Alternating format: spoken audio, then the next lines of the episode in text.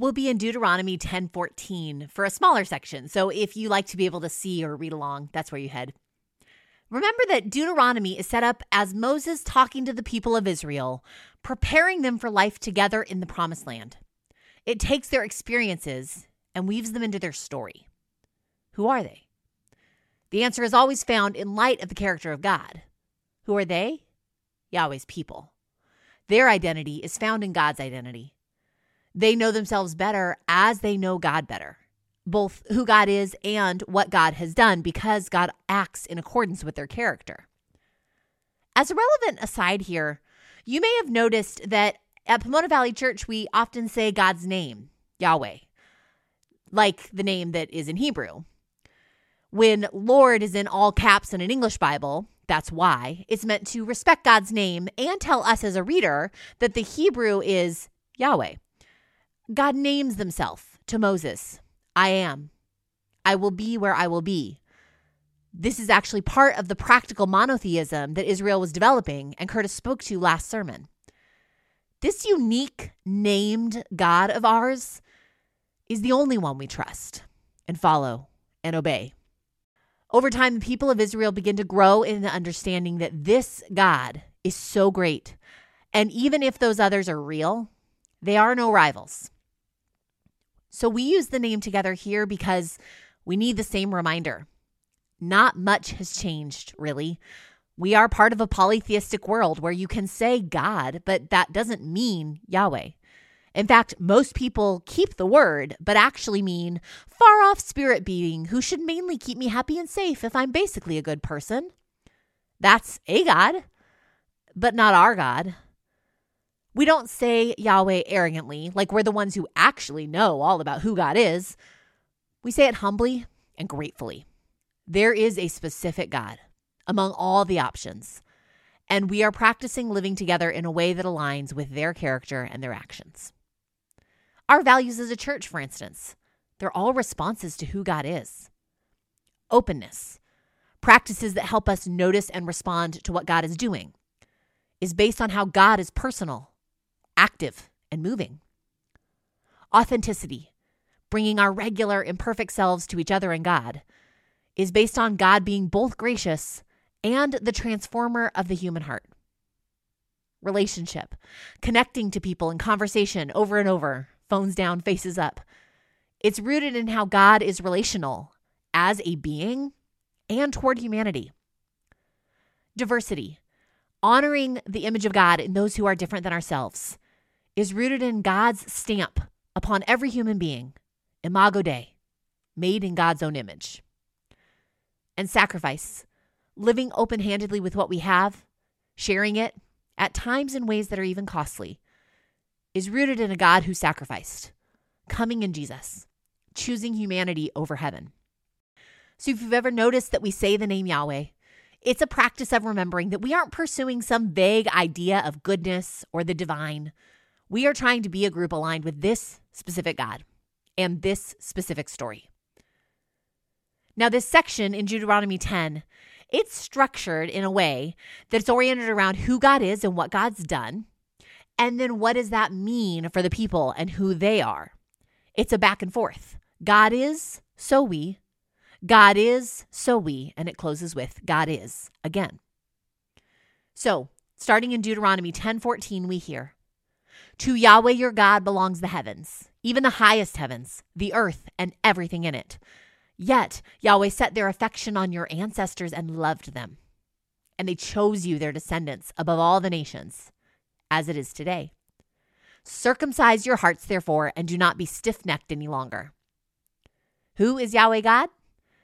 The one who is not only great over all creation, but specifically loving to Israel. And the response?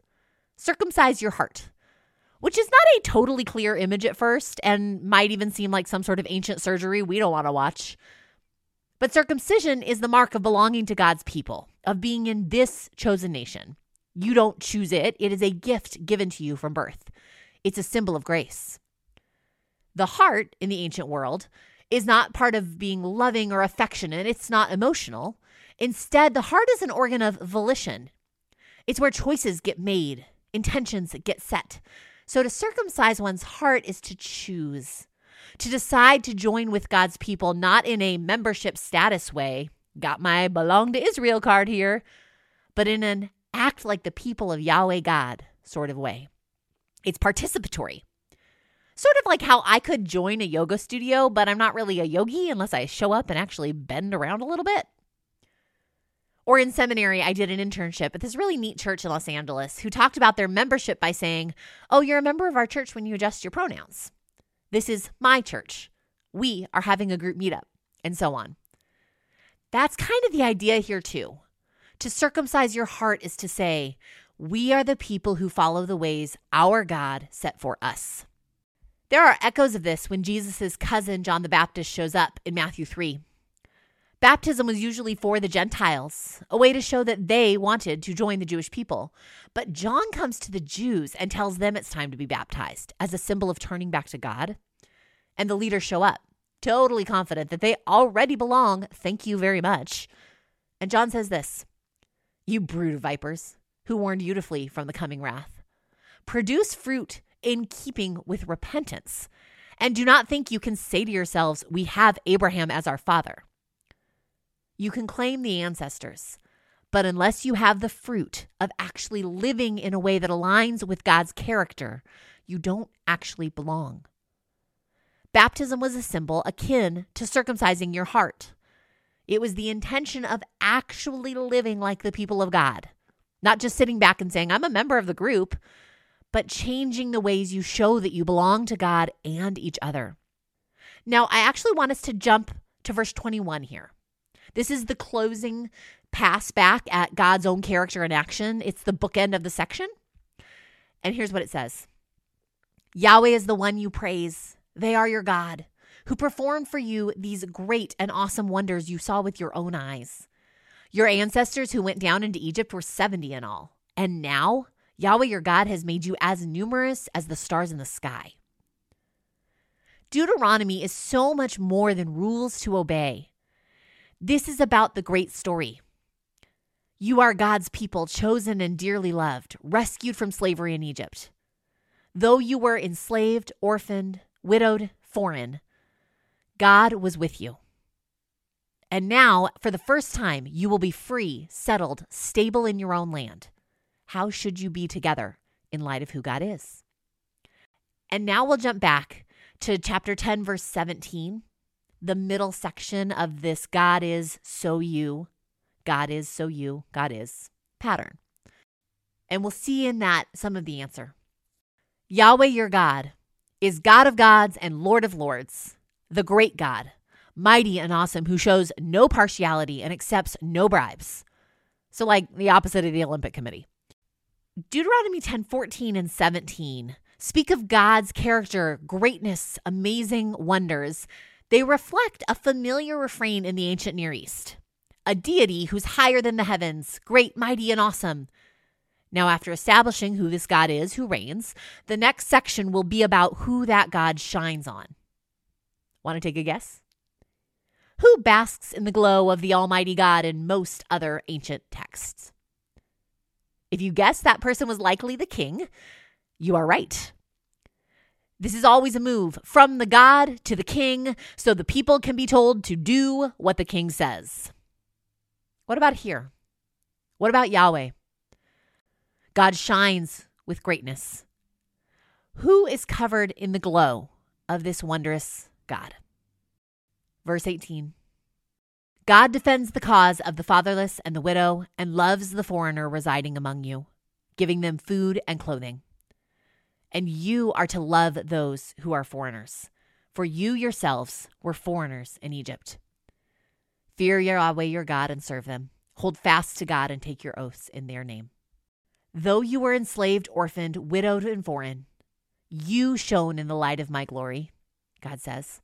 And now, for the first time, when you are free, settled, stable, and in your own land, my glory will shine on the most vulnerable in your community and if you care for them like I cared for you when it was you, you will live in light of who I am. One scholar notes that economic vulnerability is how the Israelites first became slaves. So protecting the orphans, widows, and foreigners keeps them from that economic vulnerability. It's early intervention to keep them safe. Sometimes you'll see the word orphan instead of fatherless in an English translation. But one reason to choose fatherless is that we tend to think of orphans as children. But in a patriarchal culture, losing the father made the adult women vulnerable as well. It's not just about the kids, it's also women being protected. So every category of vulnerable people are included here. You know, my kids have a buddy who tends to control the way they play. He's the boss of the game. You kind of have to do it his way. Every now and then, after playing with this kid, I'll watch my own kids turn and try to take over as they play. They're so tired of feeling powerless, and so they claim some power. It's a small example, but it points to something deeply true. It is both difficult and rare to do what God is asking of us here. Remember when you were the victim? Don't victimize. Remember when you were the oppressed? Don't become oppressors. Remember how terribly you were treated in Egypt? Let that memory set boundaries about who you will not be. The ones who have nothing to offer in a power based system offer something incredibly important to Israel in this moment. Because so often, hurt hardens. But instead, God asks that they protect the vulnerable, knowing that if they do, it will form them in a key way. It will let what they suffered make them compassionate. God shines with greatness, and the fatherless, widowed, and foreigners are covered with the glow. When we move then towards them, we find ourselves aligning with Yahweh God, becoming who we were made to be. When we were together live, we practiced something called Visio Divina, divine vision. It's a practice of having a piece of art available and to quietly contemplate what God might be saying to us as we take that art in. You might be familiar with a practice called Lectio Divina, where you take the written word of God and you hear it spoken aloud many times over, slowly, so that you can listen to God through the passage.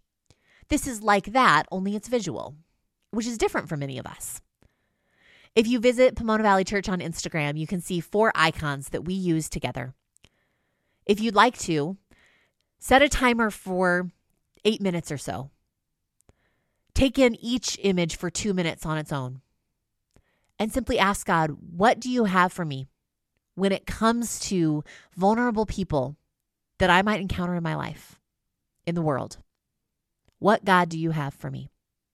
And you can see what comes up as you contemplate those images as well.